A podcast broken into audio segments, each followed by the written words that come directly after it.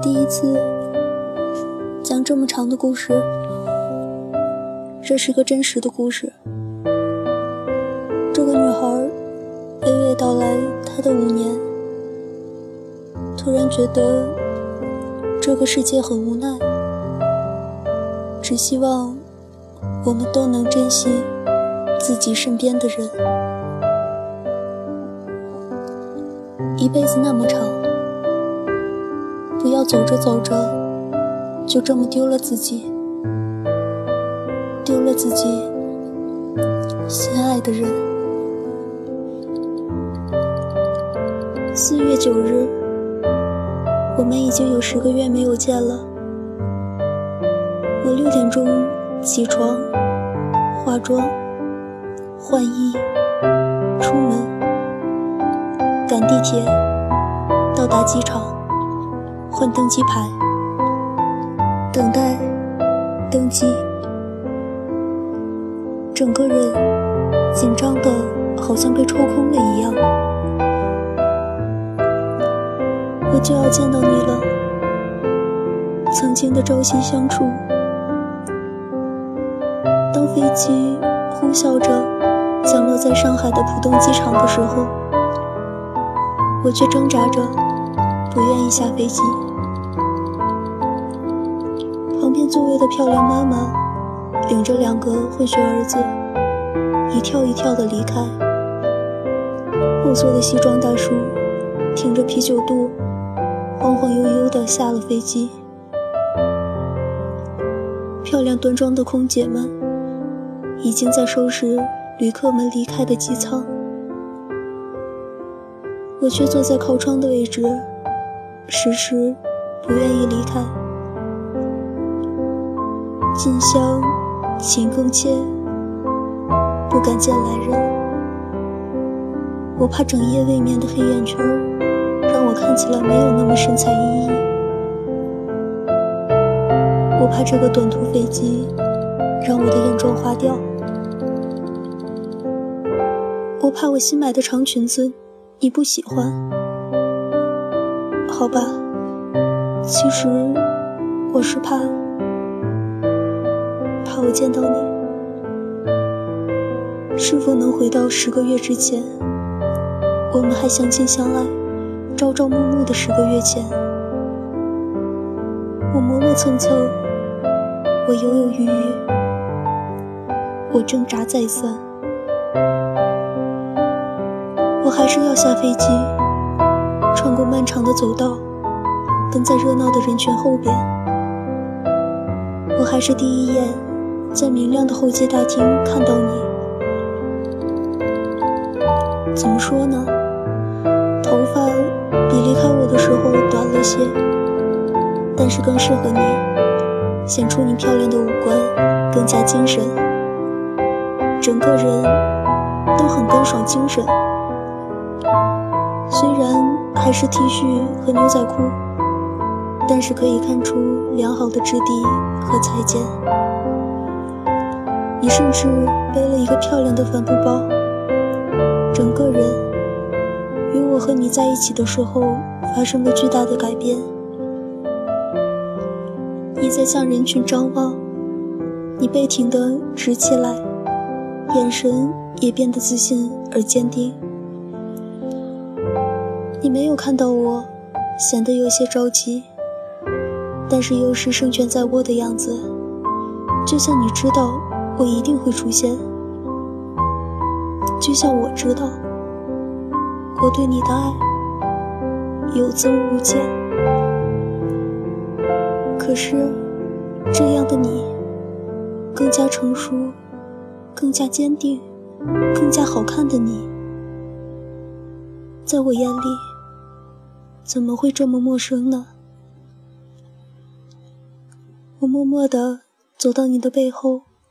深吸了一口气，然后拍了你。你转过身的那一刻，我立刻制造出了一个巨大的笑容，然后挽住你的臂弯，装的和以前一样。你转过身对我笑，然后接过我身上的包，一切都和十几个月前一样，是我太敏感了。为什么我觉得你明亮的笑容里有一点疑惑，一点一点的不自在？我安慰自己，也许时间和距离不会让我们像以前那样亲密无间。我们要赶紧在一起，要赶紧在一起。拉着我坐上开往你住的地方的出租车，车上你紧紧地握着我的手。然后你看着我，眼神里有一些我看不懂的东西。这些奇怪的东西让我不知道说什么好。然后空气中出现了压抑的沉默。开始试着去寻找话题。那个，你工作忙不忙？你是请假来接我的吗？那个，你想我吗？你说想，然后又是一阵沉默。终于车停下来，我们到了你住的地方。住的地方是一个挺老的小区，门口是个菜市场。有一些小贩在贩卖新鲜的草莓，一些老奶奶、老爷爷坐在门口的大太阳下聊天，还有个小型的超市，有一个喜羊羊和一个哆啦 A 梦的大型玩偶，只要投一块钱的硬币就会唱起儿歌，然后要三分钟的玩具。我无数次。幻想着你，一个远离家乡的大男孩住的房间。我想过千万个结果，却从来没有想过这个。你拉着我走过幽暗的楼梯，你掏出钥匙，打开门，你说进来吧，然后帮我拿了一双拖鞋。我注意到。是一双大概三十八码的蓝色拖鞋，看不出男女的款式，但是有点细微的磨损，应该不是新的。你住的是老式的一居室，是那种卧室和客厅在一起的房子，房子里有清新的类似于茉莉的味道。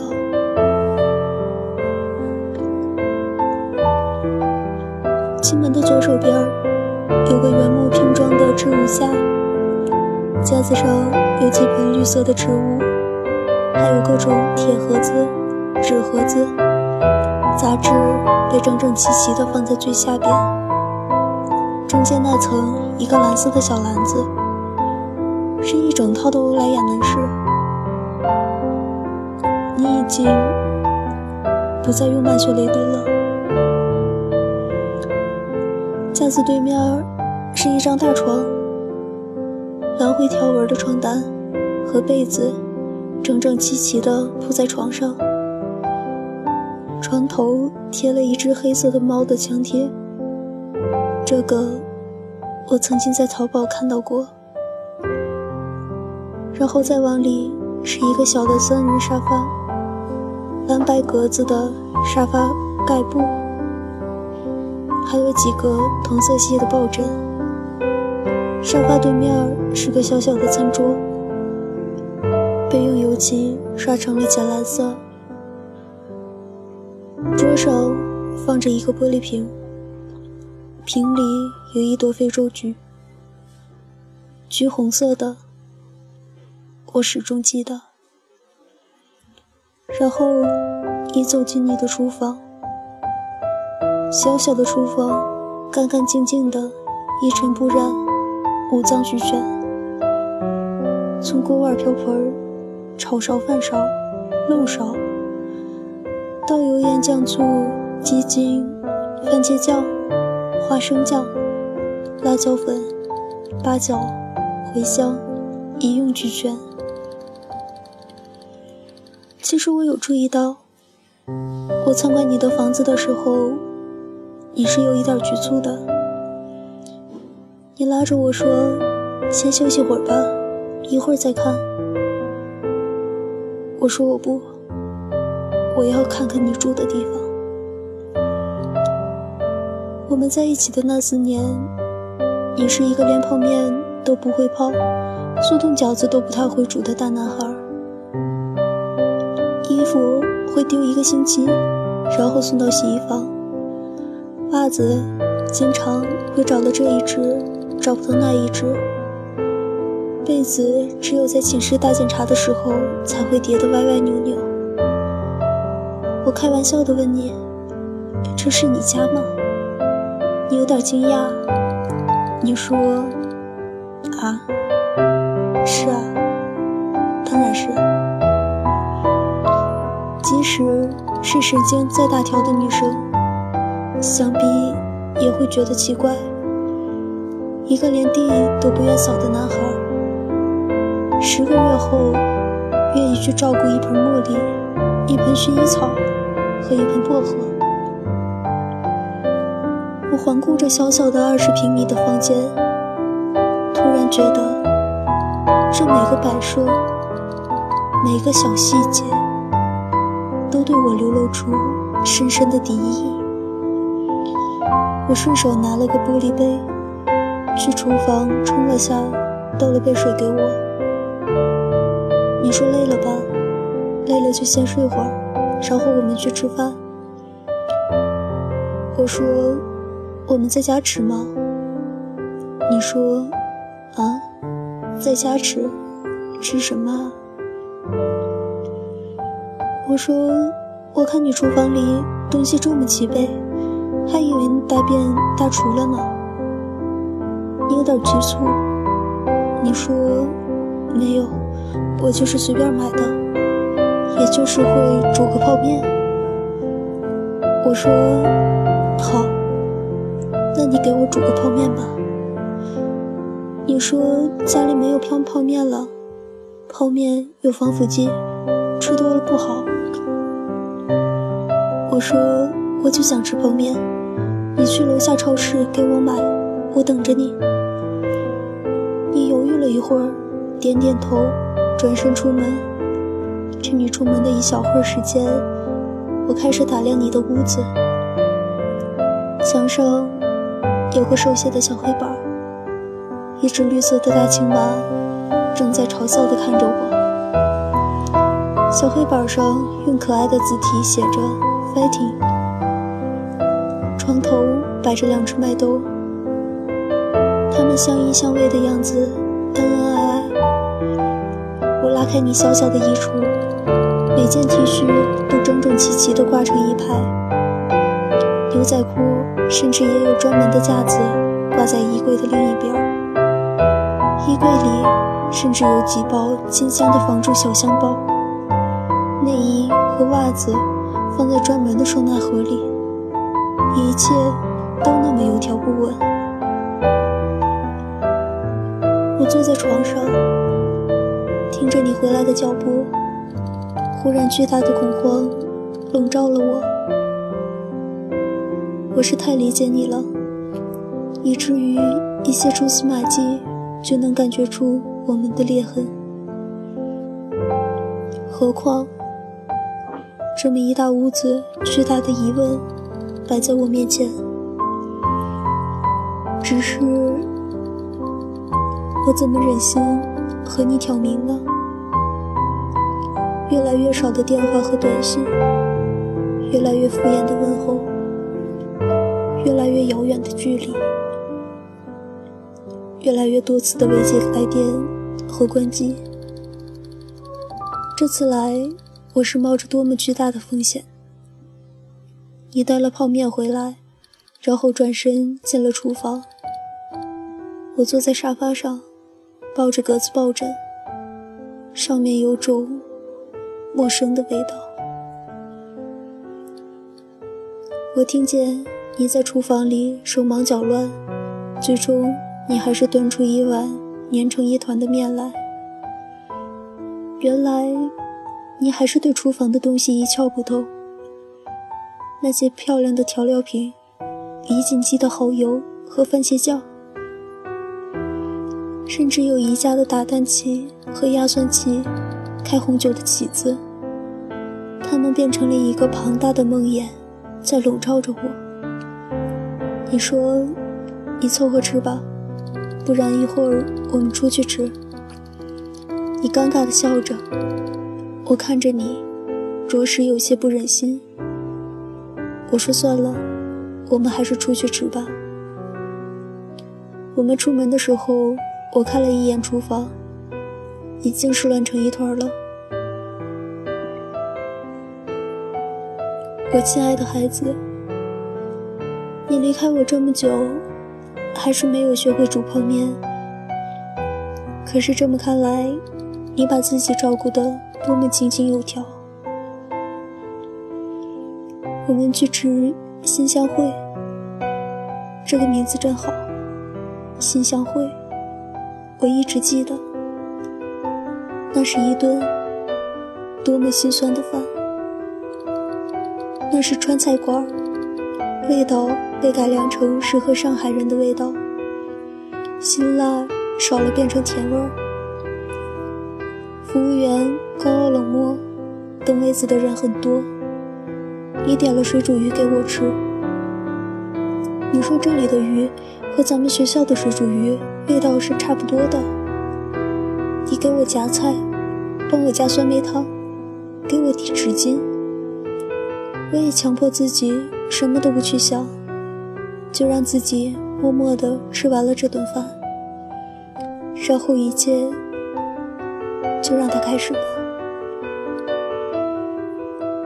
没想到，就连这顿饭的时光都不肯完整的给我。你的诺基亚虽然是震动，但是巨大的嗡嗡发闷的声音，好像响在我的心上。你看了一下，犹豫了一会儿。没有接，看到我疑问的目光，你有些躲闪。你说公司的电话，我点了下头，电话又响起来了。我说接吧，万一找你有事儿呢？你接了电话，你说嗯，我请假了，嗯，有点事儿。嗯，好的，知道了。嗯，然后你挂了电话，偷偷的看了我一眼。你以为我在和鱼刺做斗争，就看不到你的眼神了吗？你以为你的傻丫头就一直一直这么傻吗？什么时候呢？我在想，什么时候和他挑明呢？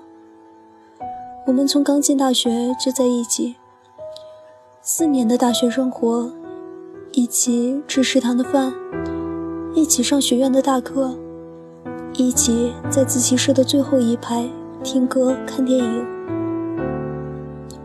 零八年的夏天，我们甚至在校外租了个房子，同居了几个月。我们朝夕相处，我们形影不离，一直到零九年的毕业。毕业就是失恋。零九年的金融危机，让我和他这两个倒霉的学经济的孩子，在找工作碰了各种钉子。最后，我勉强在一家小公司找到了一个月薪一千五的工作。而他除了上海这个 offer 之外一无所获。当时我们红着眼睛，在宿舍门口的大槐树下一坐就是一晚上。上一秒钟，我说我不许你去，我不许你离开我，我养你。下一分钟，你去吧，你去吧，男人事业为重。上一分钟，我一刻也不愿意离开你；下一分钟，等你稳定下来，我也去上海找你，好吗？后来你还是坐上了去上海的飞机，我也在北京渐渐的稳定下来。他刚到上海的那一段时间，也是我工作刚刚起步的一段时间。工资一千五百块，包一顿午餐，吃一份盒饭。那个时候，我和同屋的姑娘合租在学校附近的房子里，一间大的卧室，两个人住。一个人分摊六百块，水电网加起来一个月固定支出为七百元左右，剩下的八百块包括一个月的吃饭、交通、手机费。找工作已经把我爸妈给的钱都花光了，不想管爸妈要钱，而且弟弟也在读高三。父母的大部分心思在他身上。好在同屋的姑娘帮我预付了三个月的房租，让我暂时有个住的地方。那段日子，每天六点起床去食堂吃三块钱的早餐，或者从路边买个煎饼，直接就去拥挤的八地铁线。整个人挤成了纸片儿工作繁琐而复杂，马不停蹄地忙到八点，走出公司的大门。当看到对面新天地的亮光，总会忍不住想起他。给他打个电话，十次有八次是被他按掉，然后告诉我他在上班。他的工时比较特殊。中午上班，半夜下班。每当他下班的时候，我都已经睡死过去了。而当我闲下来的时候，他却在一天最忙的时候。这样的生活，刚开始的艰辛，让我们彼此疲惫。有的时候，我拖着要死不活的身子回到我的小屋子里。同住的姑娘和男友出去约会，被她男朋友送回家里来。姑娘对她男朋友说：“厨房的水管有些拧不紧，总是滴水。”那男孩子转身去楼下买了扳手，挽起袖子开始修水管。那姑娘倒了杯水放在桌子上，看着电视，有一搭没一搭的和那男孩子说话。那一刻，我咬着嘴唇，强忍着眼泪，然后发了短信给他说：“我想你。”然而一直没有回复，一直到半夜，电话才响起来。个时候，我迷迷糊糊的快睡着了。听到他低沉的声音，他说：“丫头，我也想你，很想你，只是太忙了。”我说：“我知道，没事儿。其实我真的知道，刚工作那会儿，都得夹着尾巴做人，公司里不能随便接电话聊天。”而且忙起来，被老板呼来喝去，真能忘记一切的存在。这段时间，我们甚至连争吵都没有时间。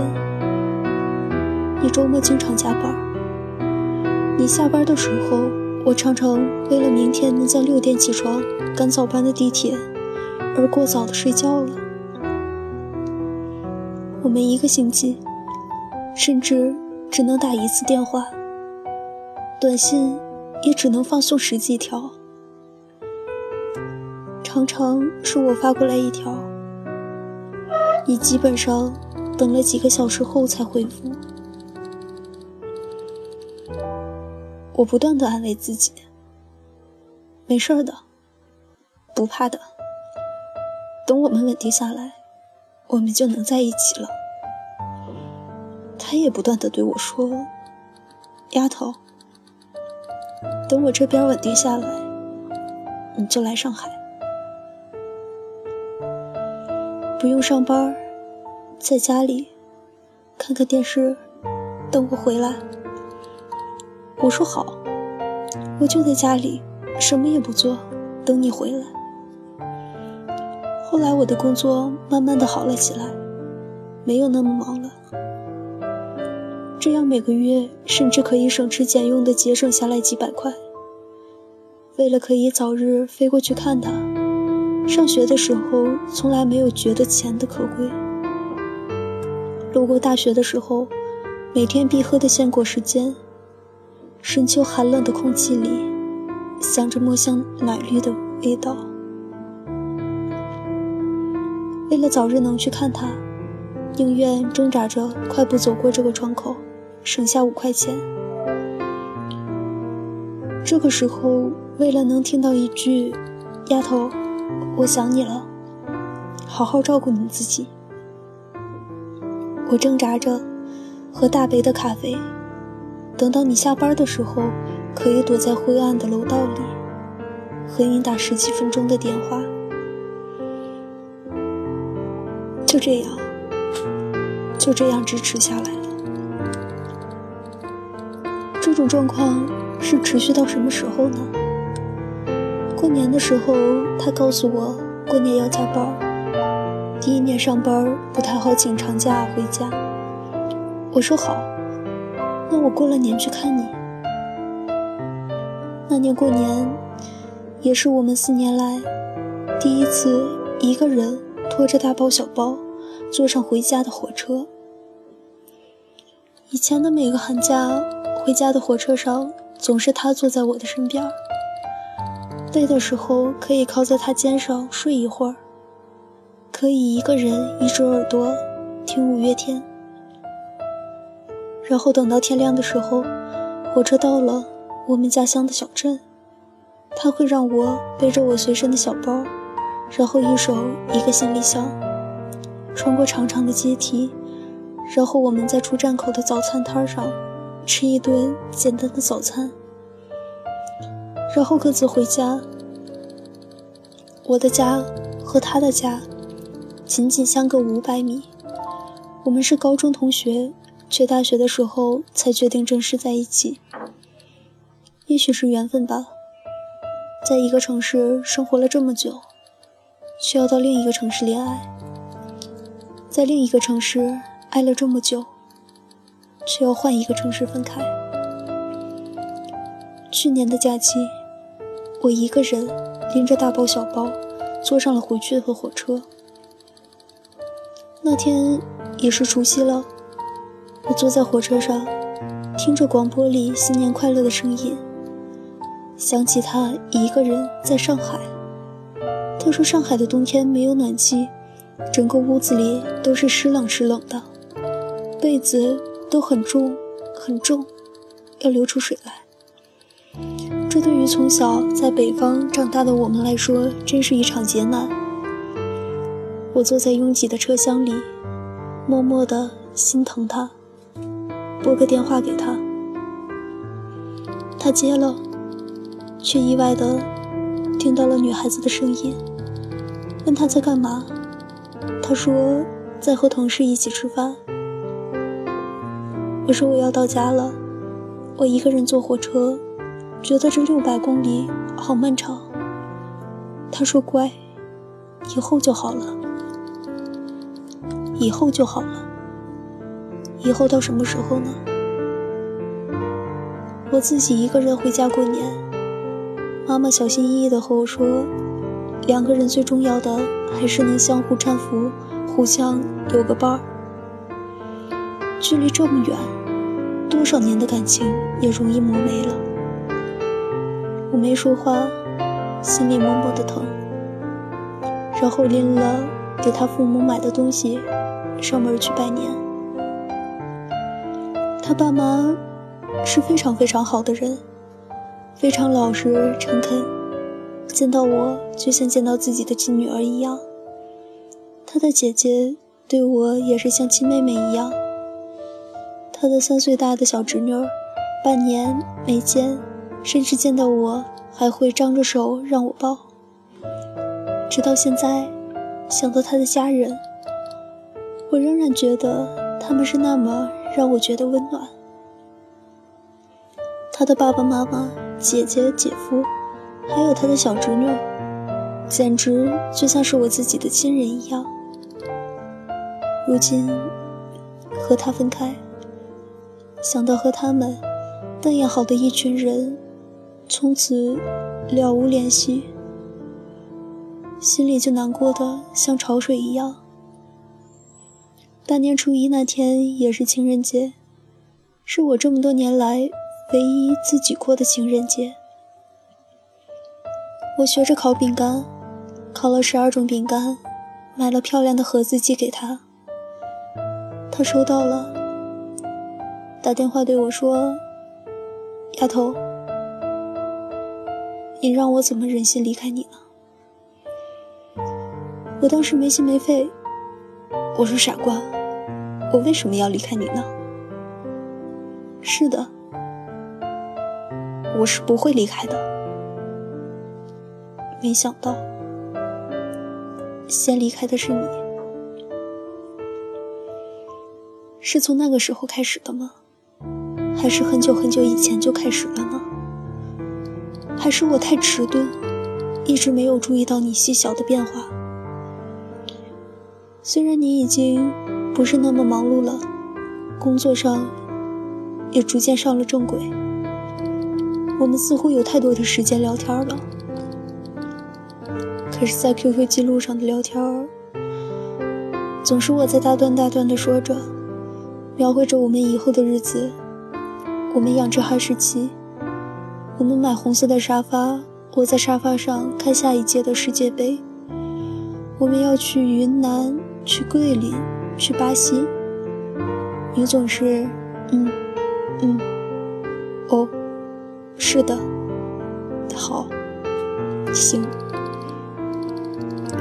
我们打电话，总是我在说，我今天怎么怎么，我同桌的姑娘怎么怎么，我公司里的谁谁总是怎么怎么，咱们学校的谁怎么怎么，而你总是，嗯，嗯，哦，是的，好，行。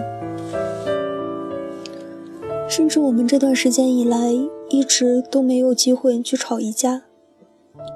我已经找不出和他闹的理由来了。我们的距离好像一下子变得那么远，那么远，远到我都不知道和你还能有一点什么样的亲密的举动。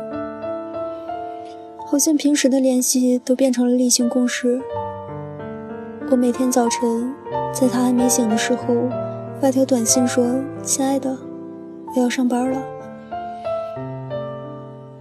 他每天晚上睡觉的时候发短信告诉我：“晚安，明天有个好心情。”我不断的安慰自己，安慰自己。也许这就是所说的稳定期吧。我们只是在一起的时间太少了。见了面儿，一个拥抱就好了。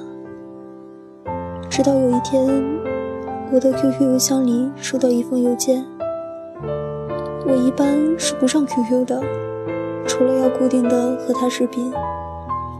不过也不记得是什么，似乎他说自己的摄像头坏了，一直没去买。从那个时候，我们就再也没有视频过。然后以后 QQ 的聊天变得越来越少了。那天偶尔上 QQ，发现邮箱里有一封未读的邮件，然后就是各种电视小说中无聊的情节上演了。邮件说：“希望你可以成全我们，我比你更有能力让他幸福。”我扫了一眼这个邮件，竟然立刻。按了彻底删除，这封邮件就像从来没有出现过一样。我一直觉得，这到底是我臆想出来的一个情节，还是真实存在过的呢？然后我打电话告诉他，我想去上海看你。他迟疑了一会儿，说：“好，什么时候？”我说明天。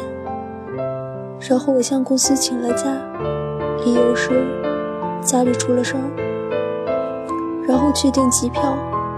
然后第二天，我见到了他，也见到了这个温馨的小房子。邮件的问题，我只字未提。他问我：“你怎么突然来了？”我说：“我想看看你过得好不好。”他说：“那你觉得呢？”我说。我觉得你过得真的很好。他说：“呵呵。”我说：“好到我都觉得你可以不需要我。”他说：“丫头，别瞎说。”我沉默，他沉默，然后我们沉默到家。万恶的诺基亚。沉闷的震动声。他躲在房间里去接电话，声音轻轻的，小心翼翼。然后走出来，满脸歉意的跟我说：“丫头，对不起，公司有点急事，我得回去一趟。”我说好。他说：“那你先睡会儿啊，有什么事儿给我打电话。”我沉默。看他换了鞋子，关了门，匆匆的走了。我走到他的床边，被单和枕头都是刚刚洗好的，有一阵阳光的味道。我是很喜欢阳光的味道的，但是现在这种阳光的味道，掩盖了我熟悉的男人的味道。整个屋子陌生而幽怨。好像一股强大的暗示，在告诉我，他已经不属于你了，不属于你了。床摸上去不是那种蓬蓬的软，而是那种很厚实的感觉。靠近床垫那层是厚的毯子，然后是一床褥子，然后是一床小被子。然后是一床羊毛毯子，然后是一床小的垫子，然后是床单，非常舒服的一张床。他以前和我住的时候，我喜欢住很软很软的床。他总是说这种床睡着腰疼，睡不好。现在他终于可以睡上自己喜欢的床了。我默默地躺在床上。环顾这个小房子里的每个摆设，每个细节，想着我曾经深爱的男人，在这个温馨舒适的小房子里度过每个白天，每个夜晚。那个设施如此齐备的厨房，曾经在里面忙碌的，是个什么样的姑娘呢？应该是个喜欢格子花纹的姑娘，瘦瘦的。有着漂亮的手指，能愿意在狭小的厨房里洗手做羹汤，能愿意把一只非洲菊插到玻璃瓶里，能愿意每天给茉莉花浇浇水，能愿意从超市买来香包，细心地放在他的衣柜里。这个四年来和我朝夕相处的男人，如今被另一个女人。变成了我不认识的样子。是的，那四年来，一些习惯我都能难以改变他。比如他喜欢乱扔衣服、乱丢东西，爽肤水的盖子用完永远不记得盖起来，杂志总是丢得满屋子都是。我们一起住的那几个月，虽然我每天从早念到晚，他总是满口答应，却照做不误。大约七点多的时候，他回来了。我闭着眼睛，一直想强迫自己睡着。睡着了，这尴尬的一天就过去了。我听见开门的声音，他走到我床边，我旁边。我闭着眼睛，屏住呼吸。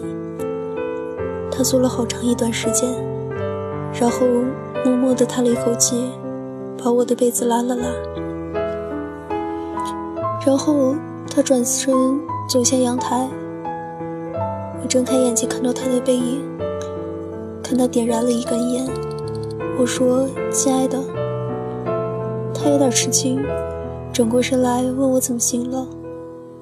我说：“没事儿，我想多看看你。”他没有说话，默默地走到床前来，忽然毫无挣扎的、狠狠地拥抱了我。这是我们见面以来第一个拥抱，那么用力的一个拥抱，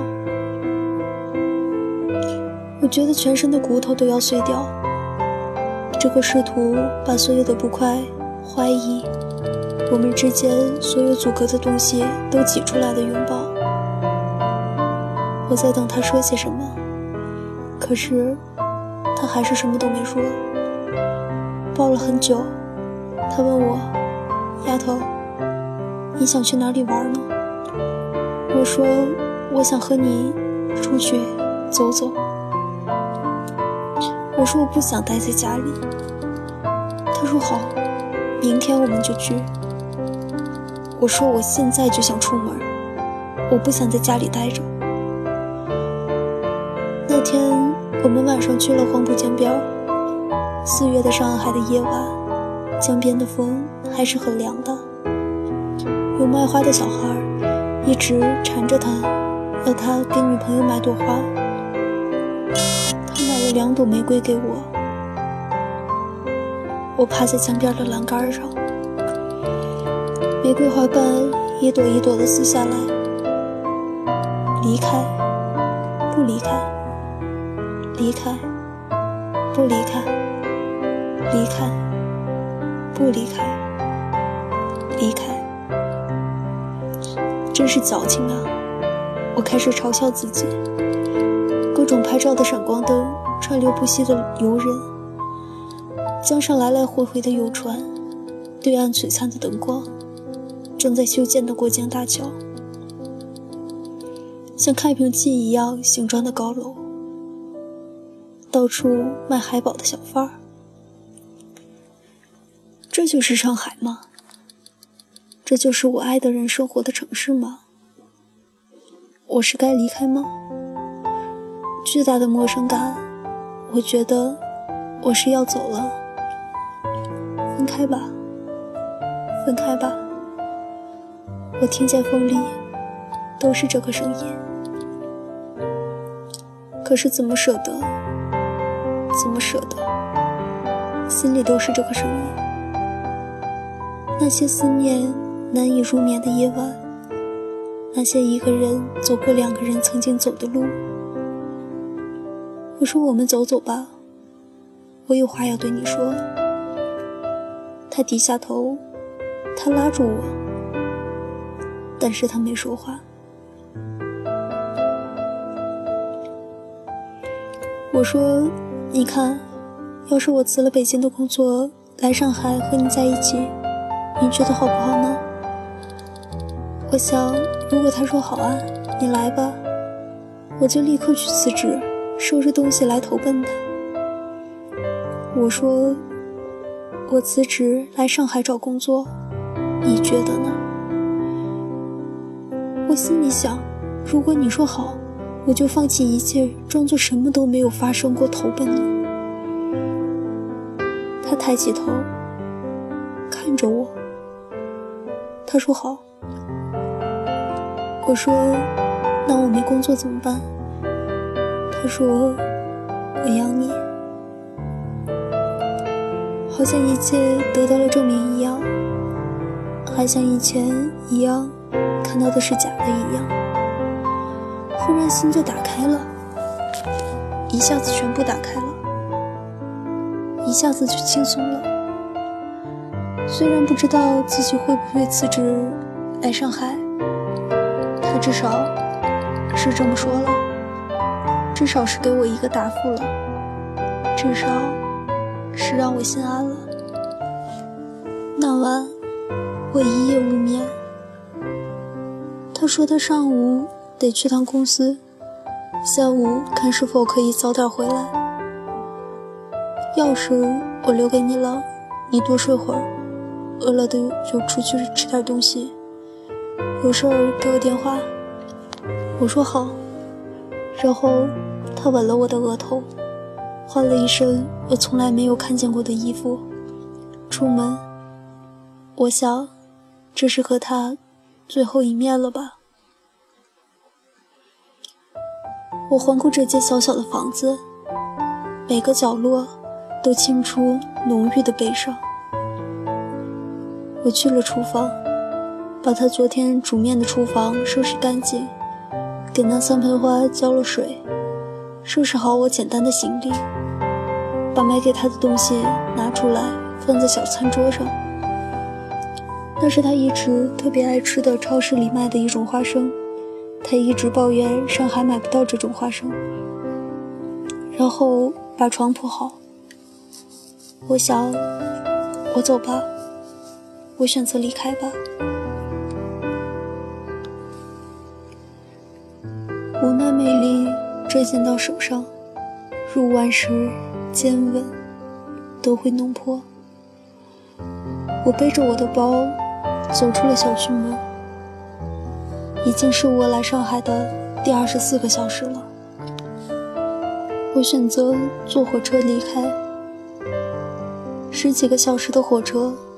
比起飞机一个多小时，显得那么缠绵和不甘。我坐在火车上，这个呼啸的怪物，一点一点的远离你的城市，远离你，远离我思念的爱人，远离我曾经要相守一生的人，而我。要回到我们过去的城市，继续走我们走过的路，吃我们吃过的东西，看我们看过的风景。我跟不上你的脚步，我只能活在我们的过去。最后，祝你幸福。好了，今天的节目到这儿。就要和大家说再见了。如果你有什么想和我们分享的小故事、小心情，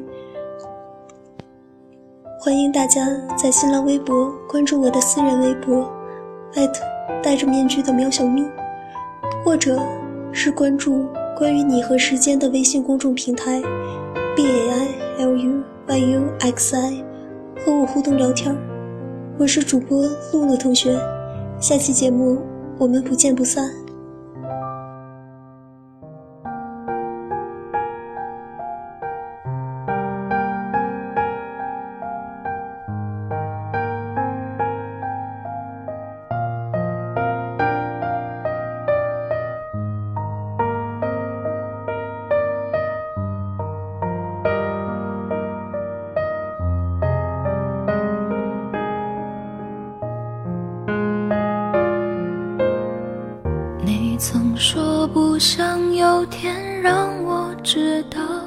你对他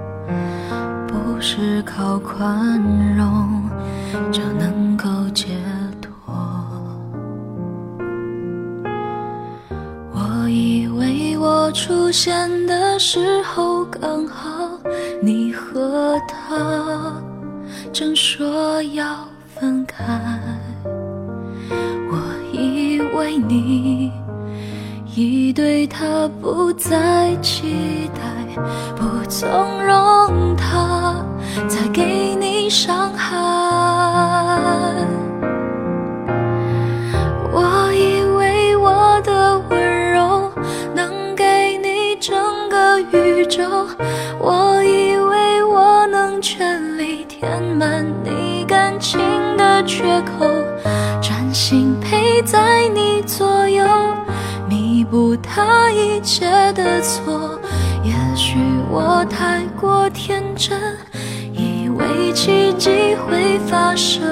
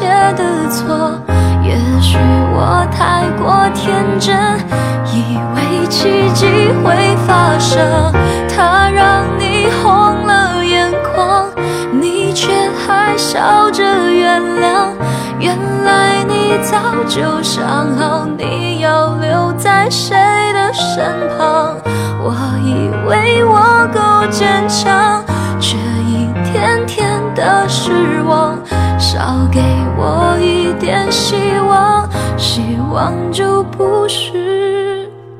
我以为我的温柔能给整个宇宙，我以为我能全力。填满你感情的缺口，专心陪在你左右，弥补他一切的错。也许我太过天真，以为奇迹会发生。他让你红了眼眶，你却还笑着原谅原来你早就想好你要留在谁的身旁。我以为我够坚强